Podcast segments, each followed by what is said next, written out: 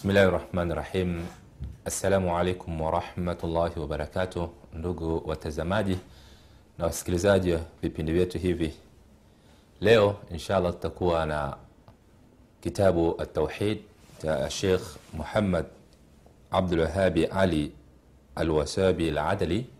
Huyu ni sheikh kutoka Yemen, ambapo ametunga kitabu hiki katika kutufundisha somo la tauhid. بسم الله الرحمن الرحيم أنا سيما قتل تنقليزي وكتبتك إن الحمد لله نحمده ونستعينه ونستغفره ونعوذ بالله من شرور أنفسنا ومن سيئات أعمالنا من يهده الله فلا مضل له ومن يضلل فلا هادي له وأشهد أن لا إله إلا الله وأشهد أن محمدا عبده ورسوله يا أيها الذين آمنوا اتقوا الله حق تقاته ولا تموتن إلا وأنتم مسلمون.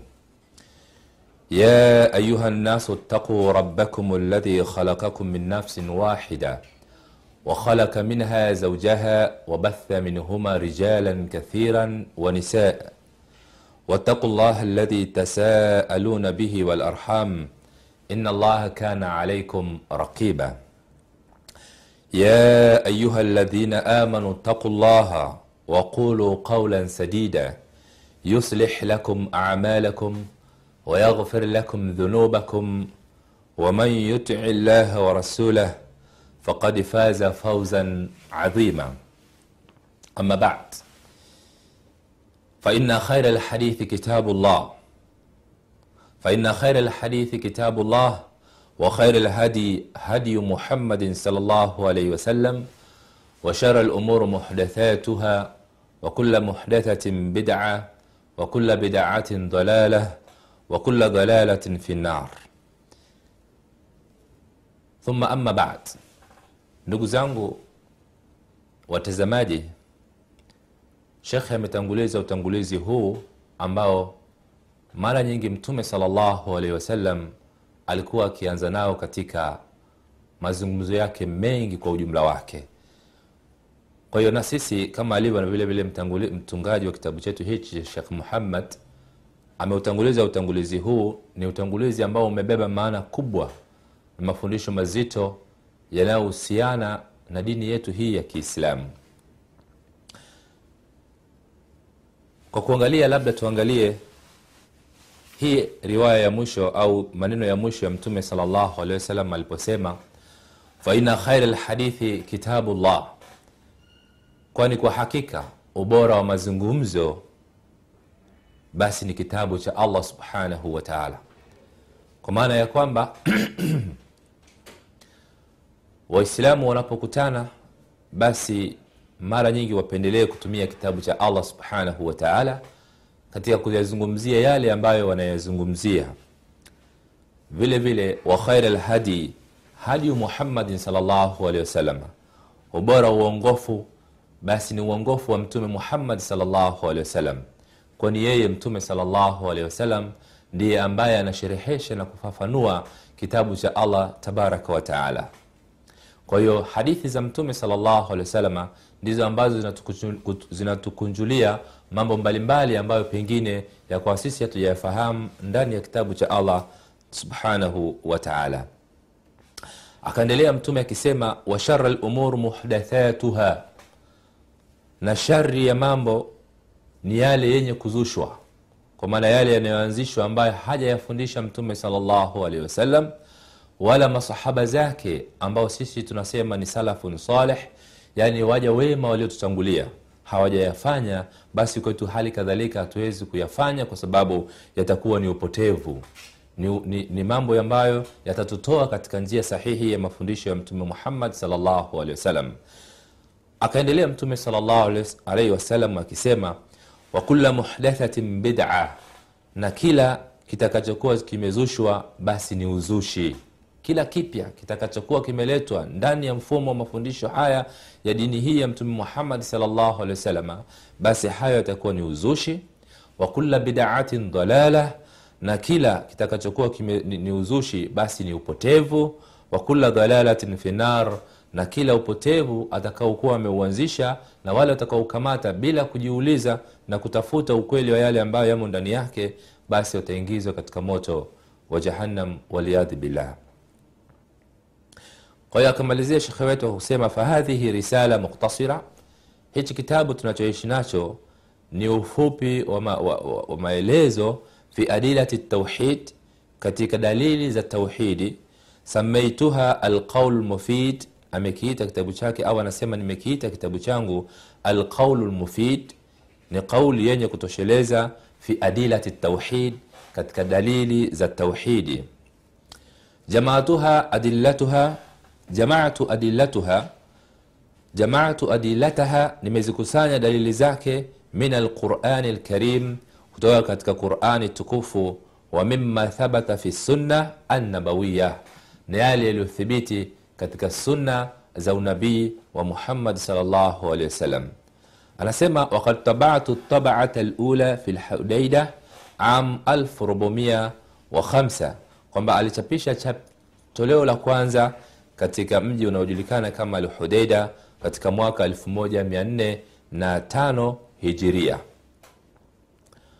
Ndo anaendelea anasema waha ana uqadimu lilqura alkarim. Basi hapa nakuleteeni kwa wale wasomi wasomaji wa kitabu hichi wapenzi atabata athaniyata katika chapa ya pili wafia ziyadatun wa tahqiqat. Na ndani yake kuna ziada ya faida na kuhakiki yani kutoa yale mapungufu ambayo yalikuwepo katika tabaa ya kwanza na hapa sasa tunakirekebisha katika tabaa yetu hii ya pili. As, asalu, asalu namwomba allah mtukufu an yafaa bima biha wa yajalaha atunufaishe kwa kitabu hichi na ajalie kitabu hichi au yale yaliyomo katika kitabu hichi. Kula amali na matendo yangu yote khalisatan liwajhi lkarim ni kwa ajili ya kutafuta uso wake allah subhanahu wataala mtukufu. Innahu ala kuli sheiin qadir hakika ya allah kwa kila kitu ni mweza. Wasala llahu wasallam wabariki ala abdihi wa rasulih amani na baraka ziwe kwa mja wake na mtume wake muhammadin waala alihi wa na watu wake na masahaba zake. Wasallam taslima kathira ila yaumi ddin amani iwe juu yao mpaka siku ya mwisho. Walhamdulillahi rabilalamin akimalizia utangulizi wake shekhe muhammad kwa hivyo.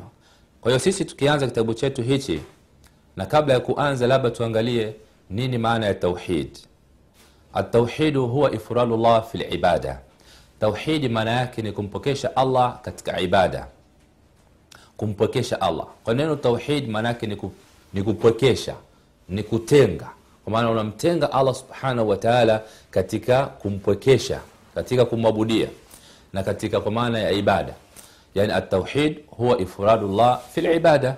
يعني التوحيد مناك كني كمبكيش الله كتك عبادة. وما هي العبادة؟ Nao wanachuoni watukufu wengi na ambao wamekuwa wakitufundisha sisi katika masomo haya ya tauhidi wameeleza maana alibada ni nini? Wanasema alibadatu hiya ismu jami. Ibada ni jina lenye kukusanya. Likuli ma yuhibuhu llahu wayardahu kila lile analolipenda mwenyezi mungu na kuliridhia min alaqwali katika jumla ya maneno walafali na vitendo aldhahiratu walbatina vya dhahiri na vya siri. Kwa hiyo yakiwa ni maneno ya dhahiri uhakikishe ndugu muislamu unapoyazungumza maneno hayo yawe yamekuja katika kitabu cha allah na katika suna sahihi za mtume alih wasalama kwa maana ya kufahamika. Kwa maana usitoke nje jitahidi yawe katika yale ambayo yanamridhisha allah subhanahu wataala na anayapenda baada ya kuyaangalia mafundisho ya mtume alih wasalama akitufundisha min alaqwali walafal hali kadhalika matendo vile vile. Maneno na matendo. Kwa hiyo matendo ya mja tangu wakati kwa mfano anaamka asubuhi kitandani kwake mpaka anakwenda chooni mpaka anatoka kule anakuja kutoka chooni baada labda pengine kukidhi haja yake namna gani atakavyoingia chooni namna gani atakavyotoka chooni atakuja vipi kuanza kuvaa nguo zake avae namna gani haya matendo yote mpaka anatoka mlangoni kwake pengine anaelekea msikitini kuswali swala ya alfajiri njiani aseme maneno gani akiingia msikitini aseme maneno gani akianza kuswali kabla ya kukaa msikitini afanye nini kuna matendo mbalimbali mbali. na baada ya hapo vile vile akitoka msikitini atoke namna gani kwa hiyo yote humo tunakuta mtume alehi wasallam ametufundisha matendo haya kwamba uishi namna gani? Mpaka unakwenda msikitini unatoka msikitini kwa mfano unarudi nyumbani kwako unajiandaa tena kutoka kwa ajili ya kwenda kazini kwako uende namna gani? Biashara zako ukifika katika biashara zako useme nini wakati wa kuanza biashara zako? Kwa hiyo utakuta mna mlolongo na mtiririko wa mafundisho mengi kabisa ambayo mtume wasallam ametufundisha kimatendo vile vile kimaneno na kimatendo. Kwa hiyo haya maneno na haya matendo ya jumla ya wakati wa siku nzima anayokuwa anayafanya muislamu basi ni, kumwa, ni, ni awe anafanya yale ambayo amefundisha mtume salllahu alehi hapo atakuwa ameishi ndani ya tauhid.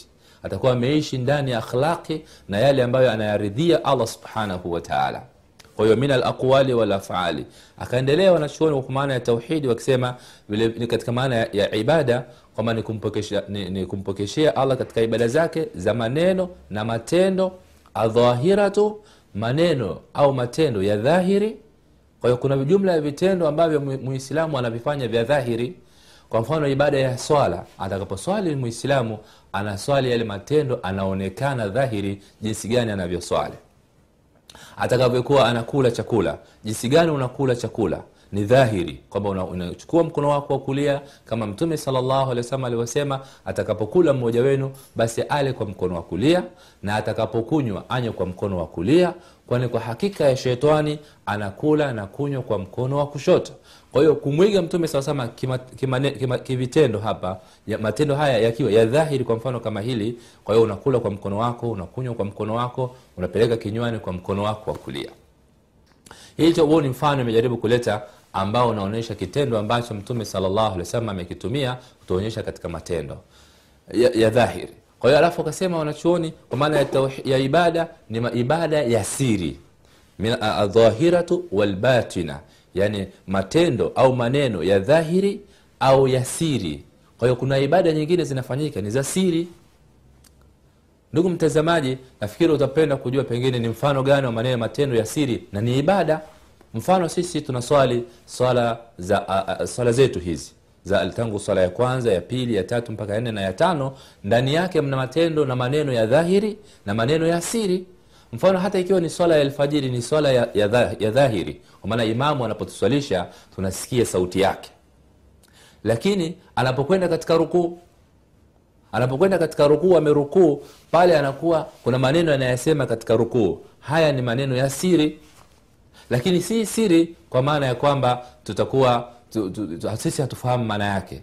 Kwa hiyo hapa itabidi tudhihiri tujiulize ni matendo gani ya siri au ni maneno gani ya siri ambayo mtume sasa alikuwa anayasema katika hapa ili tuweze kuyajua. Inshallah tupate mapumziko kidogo. Baada ya hapo tutaendelea na hapa tulipoishia